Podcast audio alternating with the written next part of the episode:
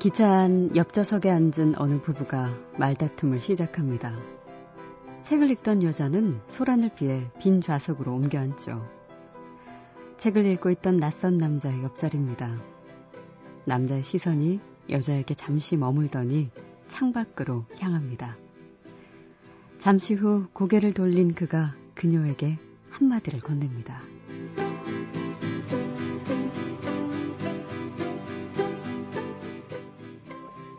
목적지가 어디예요?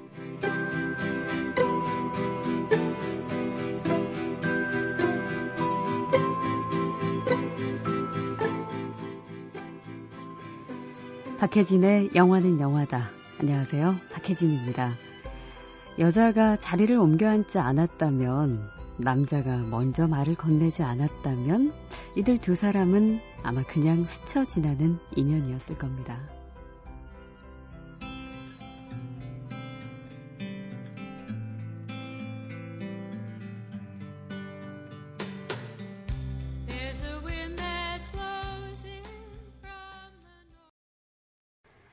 비포 선라이즈 중에서 캐스 블룸의 Come Here 오늘 첫 곡으로 들려드렸어요. 다시 인사드릴게요. 안녕하세요. 오늘부터 어, 이 시간 함께 하게 될 박혜진의 영화는 영화다의 박혜진입니다. 음, 영화 속에서 남녀 주인공 제시와 셀린느가 처음 만나던 장면 기억하세요?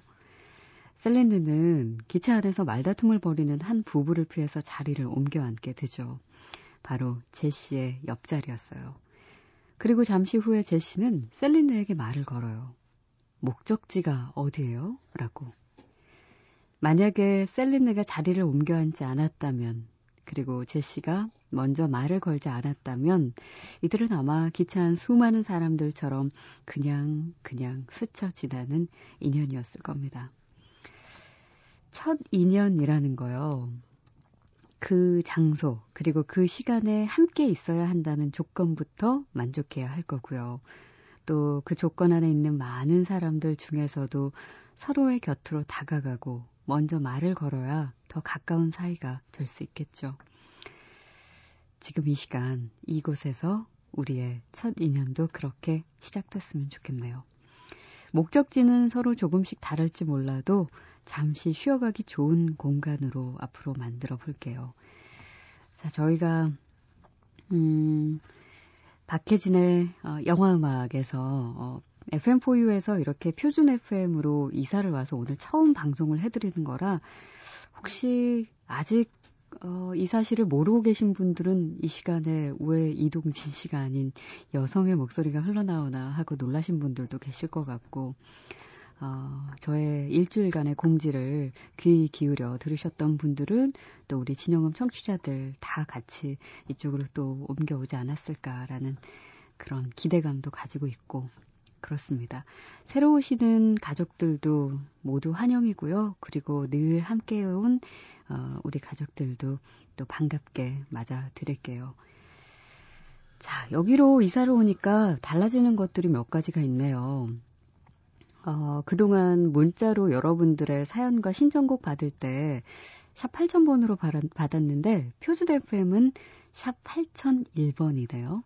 샵 8001번으로 여러분들의 이야기 그리고 이사에서 느끼는 그런 첫 느낌 음, 그리고 방금 제가 얘기한 첫 인연에 관한 여러분들의 사연 어, 들려주세요. 기다리고 있을게요. 그리고 오랜만에 왜 봄 되면 또 편지 같은 거 쓰고 싶고 그러지 않으세요? 아, 오랜만에 주소도 한번 가르쳐 드릴게요.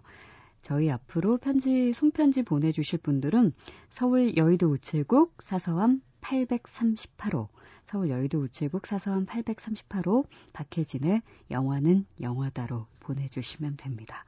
그리고 미니는 똑같이 열려 있어요. 대신 이제는 표준 FM으로 들어오셔서 저희 홈페이지를 찾아주셔야겠죠.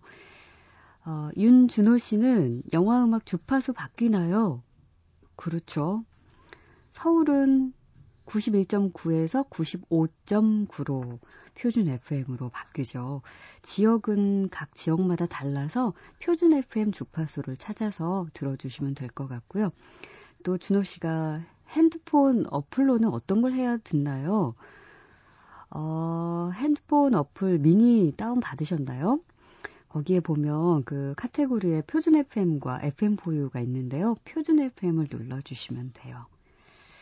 그리고 김가연 씨는 아, 네. 그럼 샵 8002번은 어딘가요? 헷갈려요. 하고 보내주셨네요. 한번 눌러볼까? 어디지?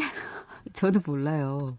샵 8000번은 FM 보유고, 이제 앞으로 저희 방송에 사연 보내주실 때는 샵 8001번으로 보내주시면 됩니다. 아, 약간 낯설기도 하고, 그냥, 어, 다시 이어지는 기분인 것 같기도 하고, 새로움도 있고, 여러 가지 느낌이네요. 여러분들은 어떠신가요? 자, 김형준 씨가 어제 우연히 MT를 가는 신입생들을 봤어요. 참 풋풋하고 좋아 보이더군요. 개강한 지도 언 3주차. 수업 듣고 도서관 가고 집에 가고 정신없이 지내다 보니까 시간이 훅 가버렸어요. 이제 졸업반이라서 저뿐 아니라 대부분의 동기들이 다들 피곤해 지쳐 생기 없는 모습을 보면 참 안타까워요. 취업이라는 현실의 벽에 부딪혀서 캠퍼스의 낭만은커녕 삶의 즐거움까지 잃어버린 것 같죠. 우리도 풋풋한 새내기였던 적이 있었는데. 그래서 다시 풋풋한 새내기 때의 감정을 어, 조금이라도 살려보고자 건축학개론에 나온 김동률 씨의 기억의 습작 신청합니다 하셨어요. 영화 속에서 수지 씨가 그 학교 방송국 아나운서로 나오죠. 저도 그랬었는데. 그때 바로 이 음악을 교내에 어, 흘러나오게 틀어줍니다. 자, 건축학개론에서 함께 들을게요. 어, 그때 그 장면하고 전람회의 기억의 습작. 하고 여러분, 어느덧 가을도 얼마 남질 않았네요. 전 며칠 전 마당에 꽃을 심었습니다. 친구가 가을에도 꽃을 심느냐고 궁금해 하더군요. 무슨 꽃인지 물어봤지만 가르쳐 주지 않았습니다. 작은 설렘을 가지고 봄을 기다려보는 것도 나쁘지 않을 것 같아서요. 마지막 곡은 전람회가 부릅니다. 기억의 습작. 이제 버틸 순 없다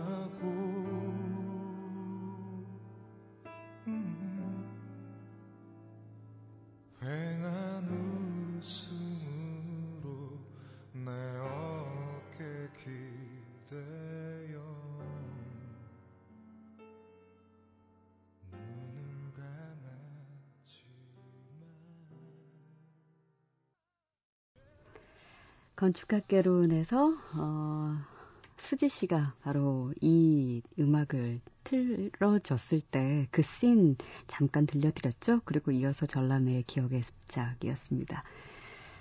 아, 영화음악 따라 저도 표준 FM으로 이사 갑니다. 영화음악 때문에 라디오 듣는 1인입니다. 힘내세요 하시면서 신정희 씨가 올려주셨어요. 저희 무사히 이사하고 지금 방송하고 있는데 잘 듣고 계신가요? 그리고 최수진 씨는 영화 음악 폐지 안 되고 표준 FM으로 옮겨가는 거 그나마 다행이라고 생각해야 할까요? 이사를 가도 계속 듣겠지만 왠지 느낌이 이상해요. 그쵸? 어, 아마 비슷하게 다 느끼시나 봐요. 어, 조금 지나면 아마 또 예전처럼 금세 적응되실 거예요. 그리고 9696번으로는요, 영화음악 이사 축하드립니다. 아, 오늘도 자소서 쓰느라 밤 셀 듯해요. 영화 보고 싶네요. 자기소개서죠, 자소서. 자소서. 음, 어떤 영화 보고 싶으세요? 조경민 씨 역시 이사 축하 인사 해오셨고요. 이혜순 씨 이사를 가도 제작진 모두 다 함께 가신다니 진짜 다행이고 고맙네요. 에헤 라디오 하고 보내셨습니다. 아, 또 1528번으로는요. 우리 집은 표준 FM 안 나오는데 가끔 늦게까지 안 자고 좋은 영화 음악 듣는 거 좋았는데 다시 듣기로 들어도 밤에 듣는 거랑 비슷할까요? 하고 보내주셨습니다. 표준 FM이 잘 안 잡히는 곳도 있을 수 있겠네요. 그쵸? 아휴, 안타깝군요. 음, 어떻게 하지, 이분은? 진짜. 인터넷 켜시고 미니로 들으세요. 실시간으로. 미니는 가능하죠. 그리고 각, 혹시 못 듣게 되신다면 팟캐스트가 있습니다.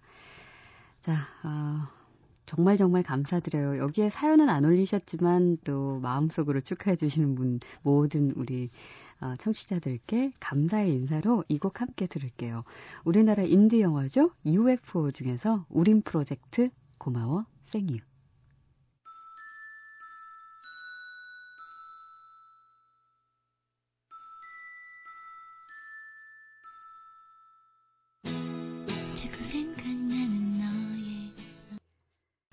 UFO 중에서 우린 프로젝트 고마워 생유였어요. 레디! 어허, 어허, 어허. 영화는 액션! 세대를 초월한 영원한 친구지. 비밀 병기입니다. 꽝이에요.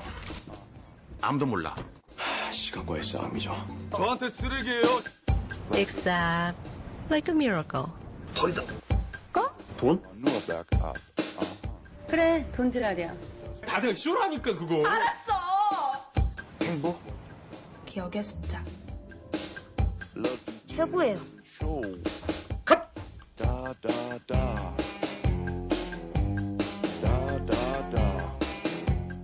영화는 영화다.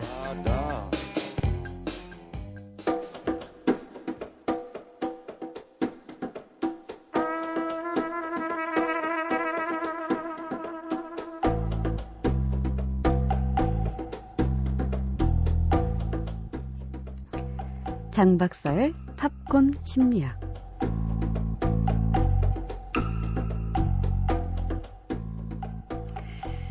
자, 아, 매주 월요일에 이제 새롭게 여러분께 선보이는 코너, 장 박사의 팝콘 심리학. 오늘 그 첫 시간입니다.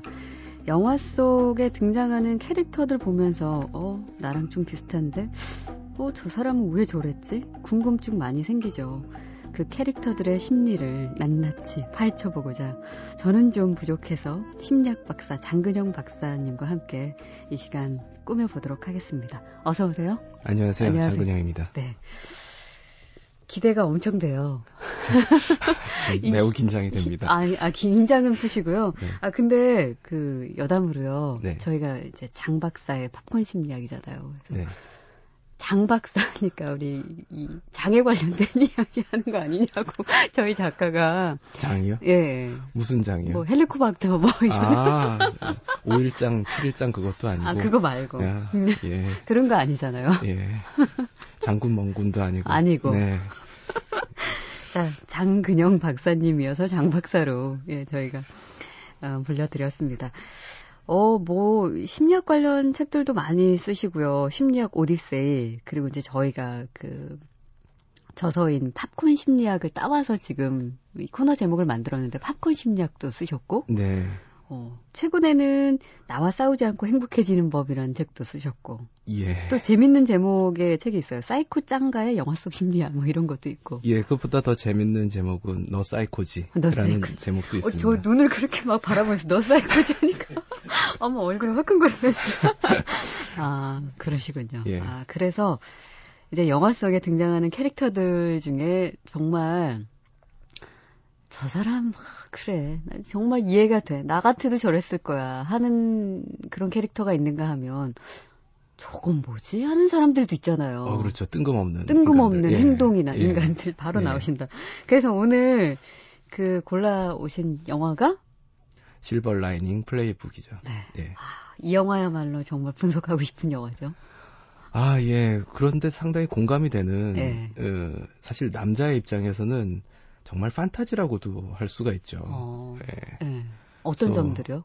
그러니까 그 브래들리 쿠퍼의 입장은 이해가 됩니다. 네. 근데 티파니 그 제니퍼 로렌스. 제니퍼 로렌스의 역할은 도대체 저 여자는 뭘까? 어, 뭐 아주 판타스틱한 아가씨지만 네. 저 아가씨의 심리는 도대체 어떨까? 네. 그건 정말 좀 궁금해지더라고요. 음, 자, 그러면 네. 시작해 보자고요. 예, 예. 그 아가씨의 그 심리에 대해서 그래서 좀 분석을 이- 일단 줄거리를 좀뭐 예. 아시는 분도 아시겠지만 음, 살짝 얘기하고 가죠. 사실 저는 이 영화를 소개받을 때는 로맨틱 코미디다라고 네. 소개를 받아서 무슨 긍정의 심리학 얘기를 음. 하고 그래서 그런 건 줄 알았습니다. 네. 근데 딱 영화 도입부를 보니까 이건 어 다른 영화였으면은 예. 무슨 큰 사건이 터진 다음에 음. 왜이 사건이 터졌나 음, 예를 들면 무슨 어디서 총기 난사 사건이 터진 다음에 이 사건의 범인은 왜 이렇게 됐나 음. 뭐 이런 거를 소개할 때 네. 그 도입부에 상응하는 딱 어울리는 그런 상황이더라고요. 네. 주인공인 그 팻이라는 사람이 어, 정신병원에서 음, 열심히 막 운동을 하는 거예요. 그렇죠. 노- 뭔가 이상한 소리를 혼자서 웅얼웅얼 거리면서 음. 그 그것부터 이제 이미 상태가 안 좋거든요. 네.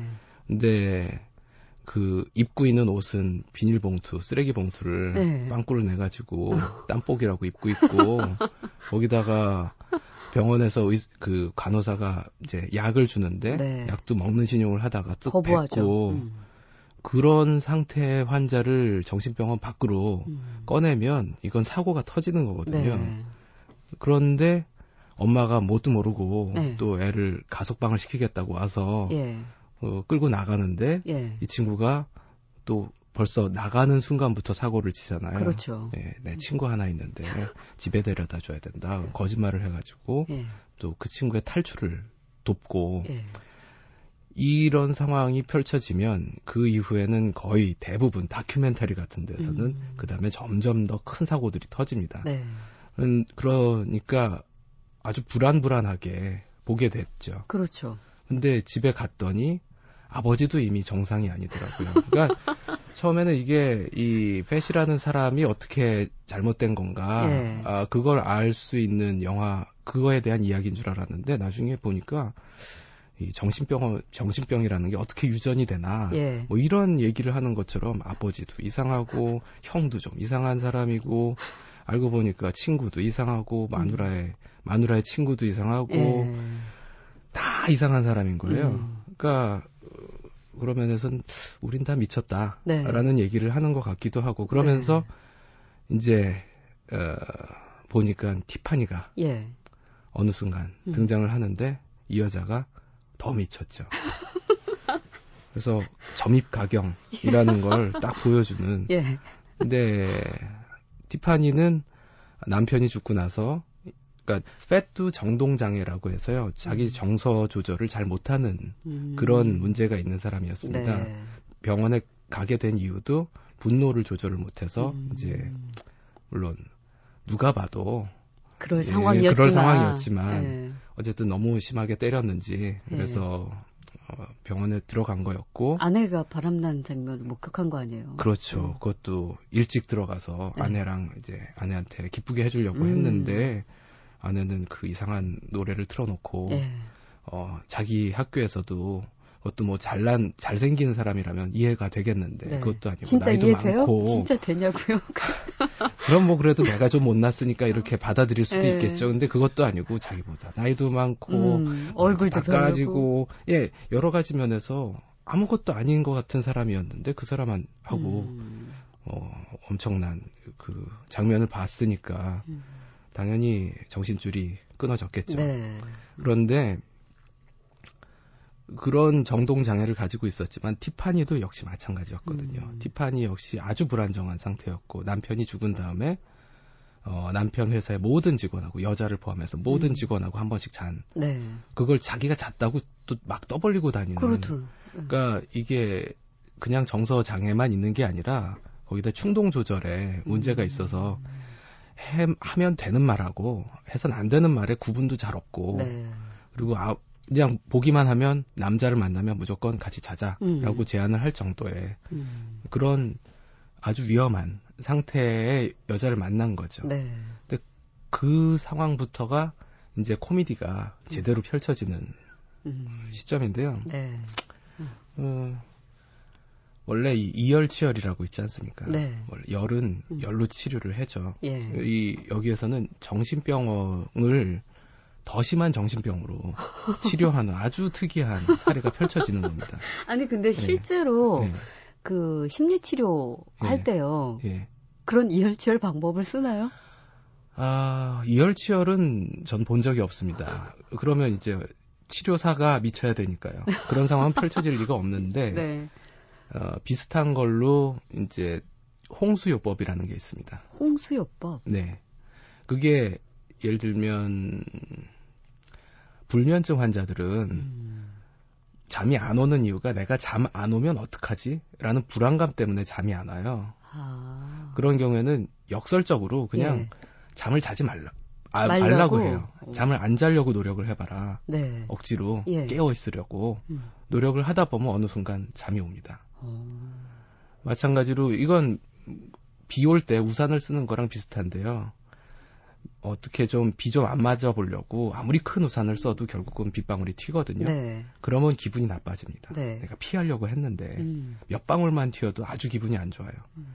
그런 경우에 차라리 그냥 우산을 접고 네. 비를 맞아버리자. 음. 라고 생각하면 막 샤워하는 것도 같고, 음. 어, 빗소리도 좋고, 아, 이 세상이 뭔가 자유로워 보이기도 하고, 네. 전혀 다른 경험을 하거든요. 아. 똑같은 비에 대해서. 네. 이, 이 영화의 주인공인 팻도 음. 어떤 음악을 피하려고 해요. 그 음악만 들으면 자기가 안 좋아진다라고 네. 스스로 생각을 하니까. 음. 그러면서 그 음악을 피하려다 보니까 스스로를 궁지에 몰아넣습니다. 음. 이거는 이걸 들으면 난 안 돼라고 스스로 생각을 해버린 거예요. 그렇죠. 근데 이제 티파니는 모든 걸 참거나 피하는 사람이 아니라 음. 마주하죠. 억지로 들이박아버리는 스타일이거든요. 네. 그래서 팻 앞에서 그래 나 그렇게 잤다 어쩔래 뭐 이런 음. 식으로 참는 게 하나도 없고 피- 도망가는 것도 하나도 없이 음. 들이박는 스타일을 만나니까 팻이 티파니를 통해서 아 저래도 될것 네. 같다라는 생각도 들고 음. 또한 이렇게 도망치는 것만 하다가 부정하는 것만 하다가 그러지 않은 사람을 보면서 스스로 어떤 대리 만족 같은 거를 음. 네. 느끼면서 그 홍수요법에 음. 간접적인 홍수요법에 음. 어, 노출이 됐다라고도 볼 수가 있습니다. 네. 와, 아, 그, 팻이 정신줄을 놓게 만들었던 그 네. 음악을 안 듣고 갈 수가 없네요. 어, 바로 그 장면에 흘렀던 예. 음, 실버라이닝 플레이북에서 스티비 원더, My Sherry Amour.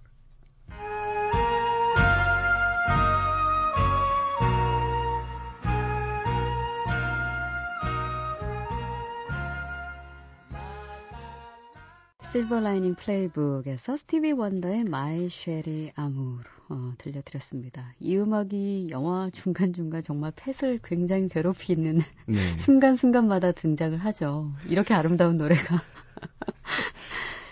이게 사실은 그 팻이 아내하고 결혼을 할 때였나? 결혼할 때 흘렀던 곡이죠. 예, 아주 추억이 둘만의 추억이 아주 음, 많이 남겨 있는 둘만의 곡이죠. 음악인데 네. 이 음악이 바로 그 장면에 흘러서 음, 팻을 괴롭혔던 음악. 아까 홍수요법 얘기해 주셨는데 그렇게 불안정한 팻이 어, 자기하고는 전혀 다른 요즘 흔한 말로 돌직구를 날리는 티파니를 만나면서 뭔가 대리만족을 느끼고 네. 뭔가 치유가 조금씩 되는 과정들을 우리가 본다면 만약 그 반대로 티파니도 굉장히 상처받은 여인이잖아요. 그렇죠. 리고 여전히 불안정한 사람이고 예. 근데 티파니도 역시 펫의 전혀 다른 모습의 그 형수요법에 노출이 되어서 치유가 되는 건가요? 어떻게 되죠? 그래서 티파니는 사실 어, 임상적으로 존재하지 않는 사례라고 볼 수가 있습니다. 그냥 음. 영화 감독이 네. 판타지라고 만드, 만들어낸 것 같은데 아. 그래도 이해를 해보려고 한다면 티파니는 아주 불안정한 사람이고 음. 불안정한 사람들이 원하는 건 음.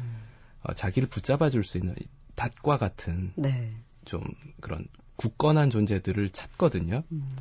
근데 그동안 티파니가 만난 모든 상대들은 티파니를 이용하려고만 음. 했지 티파니에게 어떤 의지할 만한 어떤 그런 고정된 어떤 모습을 보여주진 않았어요. 네. 근데 티파니가 처음에 팻을 만나서 또 제안을 하잖아요. 음. 아유, 내, 저기가 내 집인데 네. 거기 가서 좀 하룻밤 같이 보내자. 음. 그러는데 팻이 거절을 합니다. 네.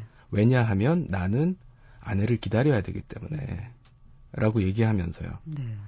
그런 남자는 처음이었던 거죠. 음. 그리고 그게 바로 신뢰거든요. 네. 그러니까 결국 팻은 아내한테 의리를 지키려고 노력하는 남자고 그걸 끝까지 영화가 이제 끝날 때까지 음. 의리를 지키잖아요. 네. 그러니까 그게 바로 믿을 수 있는 신뢰의 근간인데 그걸 가지고 있는 남자를 처음 본 거죠. 음, 음. 그래서 이 남자에게 관심은 있으나 네. 역시 티파니 역시도 어, 자신도 없고 음. 또이 남자가 좀 믿어보려고 하면 그러니까 기대가 없으면 실망도 적은데 그렇죠. 기대 좀 하다가 실망하면 더 타격이 크잖아요. 그러니까 계속 가늠을 해보는 거죠. 네. 하지만 가늠이 끝나기 전까지는 내가 너하고는 개입 음. 안 하겠다라는 네. 걸 보여주기 위해서 말씀하신 것처럼 그 데이트 아니다. 그러면서 어, 음식점에서 만나면서도 시리얼을 먹고 어, 저는 그 장면이 그래서 너무 코믹하면서도 좋고 그랬거든요. 어, 귀엽죠. 귀여웠어요. 그리고 뭐 그 우리는 데이트를 하는 게 아니라 일종의 계약이다. 네. 그래서 네가 나랑 춤을 춤 연습을 해서 음. 대회 나가 주기만 하면 나는 네 편지를 아내한테 전해줄게. 음. 뭐 이런 식으로 이거 우리는 데이트하는 거 아니야. 네. 라고 끊임없이 얘기를 하면서 음. 계속 만나잖아요. 네. 그 과정이 서로를 이해하는 과정이라고 할 수가 있고 음. 이 사람을 어디까지 믿을 수 있느냐를 음. 가늠해보는 과정이죠. 네. 그 영화 속에 여전히 정말 모든 사람이, 어, 어쩌면 우리도 그런 점들이 조금씩 있을 테지만, 이게 정신병까지는 아니지만, 뭔가 모를 심리 불안들이 다 조금씩 있잖아요. 근데 그 중에 우리가 이제 그 아주 세심한 부분까지 들어가 보면, 아까 그 로버트 드니로가 아빠로 등장을 하는데, 네. 무슨 경기만 있으면은 그 리모컨 한 서너 개를 쭉 나란히 꼭그 줄을 맞춰서 놓고 있다든지 펫이 어, 밖에 나가서 운동을 할 때 땀복으로 그 검정 쓰레기 봉투를 입고 있다든지 뭐 그런 장면 장면들이 어, 되게 말해주는 게 좀 많이 있는 것 같아요. 예, 그러니까 어, 아버지가 전 처음에 신기했던 거는 펫이 그렇게 사고를 치고 음, 어, 들어왔는데도 아버지가 되게 너그러운 거예요. 네. 오, 저 아버지 따- 좀 약간 미친 것 같긴 하지만 그러면은 장점이네 라고 생각을 했는데 아버지가 펫한테 너그러운 이유는 네. 펫이 옆자리에 앉아 있어야지 음. 이 내가 돈건 경기에서 이긴다라는 그렇죠. 징크스 때문이었거든요. 네. 그것만 아니었으면 펫을 진작에 음. 쫓아냈을지도 모르는 거예요. 음. 그러니까 사실 우리가 어 장점이 많은 사람을 찾잖아요. 단점은 적은 사람을 찾고. 네. 근데 이, 이 영화에서 보여주는 거는 우리가 서로 엮이고 사랑도 하고 음. 의지하고 하는 이유는 우리가 잘나서가 아니라 음. 각자 빈 곳이 다 다르다. 네. 다른데 그 다른 빈 곳들을 서로가 서로를 채워줄 수 있기 때문이다. 음. 라는 얘기를 해주는 것 같아요. 네. 아버지는 그 자기의 결함 때문에 펫을 필요로 했고, 음. 펫은 또 펫의 문제를 아버지 집에서 얹혀 지내면서 추스르고, 음. 이제 티파니도 만나고, 음. 좀 다음 단계로 나갈 수 있는 계기도 얻었고, 네. 물론 그러면서 새벽 3시에 이제 책 읽고 난리를 쳐가지고 아버지 잠도 깨우지만, 아버지는 그래도 참마, 참잖아요. 예. 다 징크스 때문에. 음. 참고 그리고 티파니와 펫이 만난 것도 결국은 티파니가 필요로 하는 것과 펫이 필요로 하는 게 서로에게는 있는데 어, 또한 자기는 갖고 있지 않았기 때문에 네. 결국 펫이 티파니한테 에, 열심히 배려도 하고 음. 노력하는 가장 큰 이유는 어쩌면 티파니가 잘 되는 게 음. 자기에게 희망이 되기 때문이었던 것 같아요. 네. 저렇게 막 질러대도 괜찮을 수 있게 만들어주면 음. 그럼 나도 괜찮을 것 같다라는 생각. 음. 그래서 티파니를 돕는 게 결국 자기를 돕는 거였거든요. 음. 음, 그게 사실 우리가 살아가는 이유인 것 같기도 합니다. 음. 그래서 서로가 어. 서로에게 그렇죠. 어, 부족하지만 서로 예. 기댈 수 있다는 게 예, 사실 우린 다 약간씩 미쳤거든요. 네. 음. 어, 그건 정말입니다. 우리 막 첫 방송인데 우리 다 미쳤다고. 아니 그- 근데 그게 예. 꼭 무슨 마치 미쳤다. 너 정말 정신병적으로 뭔가 문제가 있어. 이런 어떤 수사가 주는 그런 무게가 아니라 실제로 얼마나 생활하면서 정말 내가 이거 좀 이상한 거 아니야? 이런 생각 가질 때 있잖아요. 남들이 이해 못하는 자기만의 취향은 다 있을 겁니다. 그렇죠. 그게 나거든요. 예. 그게 나를 만드는 개성인데 음. 그런 게 없으면 그냥 아주 평균적인 아주 모범적이고 표준적인 인간이 만들어지겠지만 그건 인간이 아니라 로봇이죠. 네. 그러니까 우리가 인간다울 수 있는 이유는 다 약간씩 뭐가 빠져 있기 때문입니다. 음. 저는 어릴 적부터 나사가 여러 개 빠졌다는 얘기를 들으면서 자랐기 때문에 그래서 오늘 예. 첫날이라 그냥 저 그냥 아, 예. 유심히 뵙고만 있는데 어디가 빠지셨어요? 그건 저는 모르죠. 나사 빠진 사람은 자기가 뭐가 빠졌는지 아, 모릅니다. 앞으로 제가 발견해 예. 드릴게요. 그래서 어, 나이가 들수록 상태가 좀 심해진 것 같긴 한데 저는 잘 몰라요. 예. 그러니까 그런 근데 그러면서도 사람들이 저랑 잘 지내는 이유는 어떤 면에서 그 단점들 때문일 것 같아요. 음, 음. 쟤는 딴 건 모르겠는데 그거 몇개 빠져 있어. 네. 라는 거. 어. 그래서 괜찮은 애야. 네. 라고 저는 믿고 싶습니다. 네. 네. 아마 그럴 거예요. 저도 예. 그런 점들이 많은데 앞으로 좀 발견하실 거예요. 제가 사실 오늘 방송 그 만나뵌다 저도 첫 만남이잖아요. 그렇죠. 박사님하고. 네. 그래서 왜 심리학을 연구하시는 분들 앞에 가면 왠지 작아지는 그 기분 아세요?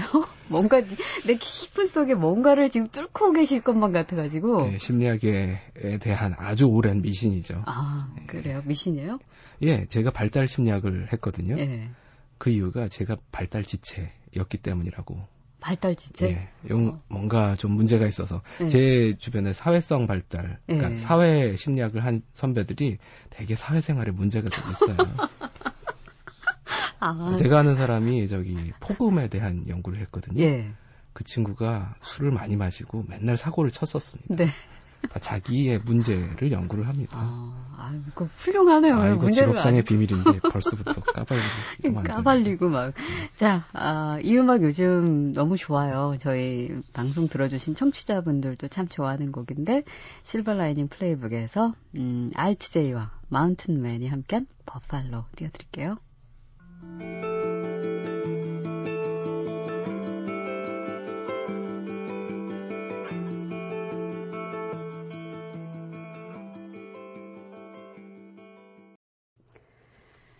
자, 아, 새로 어, 여러분과 함께 어, 꾸며가고 있는 장 박사의 팝콘 심리학. 오늘 첫 번째 시간 실버 라이닝 플레이북 하고 있는데요. 알트제이와 마운트맨이 함께한 버팔로였습니다. 어, 사실 많은 사람들에게 자기만의 힐링 무비가 있을 텐데요. 저 그렇죠. 최근의 힐링 무비가 사실은 이 영화였거든요. 음, 예, 많은 분들이 그런 얘기를 하시더라고요. 예. 어, 영화 보고 나면 어, 팻과 티파니가 마지막 장면에 뭐 말씀을 드릴 수는 없지만 서로가 힐링을 하는 것처럼 저 역시도 그 둘을 보면서 제 안에 가지고 있었던 뭔가 좀 어, 구겨졌던 그게 좀 좀 쫙 스트레칭을 하는 것처럼 힐링이 된 느낌이었거든요. 박사님도 혹시 그러셨어요? 예, 사실 요즘 이제 스펙 경쟁도 하고 음. 겉으로 드러내는 모습을 완벽하게 만들려고 하는 완벽하지 않으면 안 된다라는 어떤 전 사회적인 강박증이 있는 것 같아요. 네. 그렇게 겉을 빳빳하게 다려놓으려고 하다 보면 음. 속이 구겨지거든요. 그래요. 근데 이 영화에서는 대놓고 음. 겉이 완전히 구겨진 사람들을 받아들이는 보여주면서 방법. 예, 음. 그 사람들이 이렇게 잘 살 수 있다라는 음, 희망을 보여준다는 점에서 음. 어, 많은 사람들에게 좀 말씀처럼 무비로? 힐링 이 된것 음. 같습니다. 자, 아, 오늘 전 참 재밌었는데, 그, 여러분들은 어떻게 들으셨는지 모르겠네요. 박사님은 어떠셨어요, 오늘? 아, 사실 정신이 하나도 없습니다. 그러셨어요? 너무 재밌게 들었는데. 어, 앞으로 이 시간은 박사님과 제가, 어, 꾸며드리기도 하겠지만, 사실 듣고 계신 여러분들도 참여를 하실 수가 있는데, 영화 보시다가, 와, 저 캐릭터의 저 점은 왜 그런 거야? 하고 궁금하셨던 부, 그 부분이거나, 아니, 아니면 함께 이야기하고 싶은 그런 영화가 있으시다면 추천을 해주셔도 좋습니다. 장 박사의 팝콘 심리학 코너에 들어오셔서 남겨주시면 되고, 다음 주 영화 예고해 드릴까요? 예, 장고 예. 분노의 추적자에 네. 대해서 다루려고 합니다. 네. 자, 영화 보신 분들은 역시 궁금한 점들 다음 주 올려주세요. 저희가 이야기 함께 나눠볼게요. 그럼 다음 주에 뵙겠습니다. 고맙습니다. 다음 주에 뵙겠습니다. 감사합니다.